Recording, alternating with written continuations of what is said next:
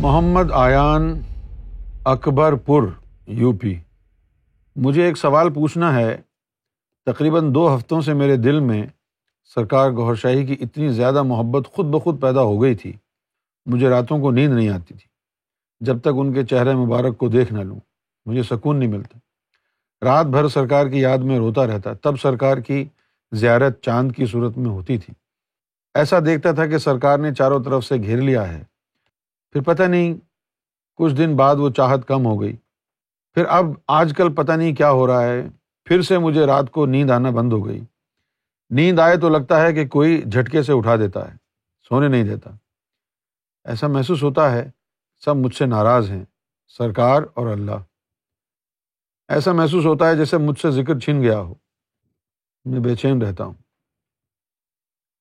زیادہ تر یہ بھی ہوتا ہے کہ جب اتنی نوازشات ہو جائے تو اس کی وجہ سے جو نور ہے، وہ انسان کے سینے میں وہ ایک مقام پر جمع ہو جاتا ہے، جس سے گھٹن اور پریشانی ہوتی ہے۔ اللہ تعالیٰ نے نماز اسی لیے مومنوں کو فرض کی تھی۔ یہ میں نماز کا باطنی وصف بتا رہا ہوں آپ کو۔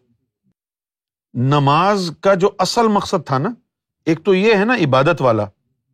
لیکن نماز کا جو باطنی طور پر جو مقصد تھا، وہ یہ تھا کہ نماز جو ذکر قلب کی وجہ سے سینے میں نور آیا اور ایک جگہ اکٹھا ہو گیا ہے، ادھر ادھر جا نہیں رہا، ایک جگہ جمع ہو گیا ہے۔ تو اگر وہ ایک جگہ جمع ہو جائے نور، تو بڑی گھٹن ہوتی ہے۔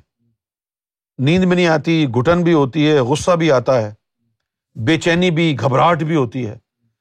پھر جب نماز بندہ پڑھتا ہے نا پانچوں وقت کی تو نماز میں صفاتی اسما کا نور ہوتا ہے۔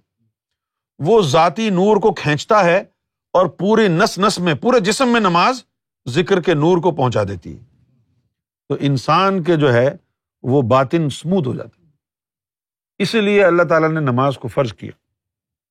تو مجھے لگتا ہے کہ تمہارا نور بھی ایک جگہ جو ہے نا اکٹھا ہو گیا ہے۔ تم مشین کا کام بھی کرو۔ اور اگر وقت ملتا ہے، مشین کا کام بھی کرو، نماز بھی پڑھو۔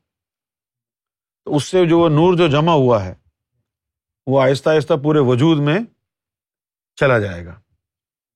پھر تمہاری حالت صحیح ہو جائے گی۔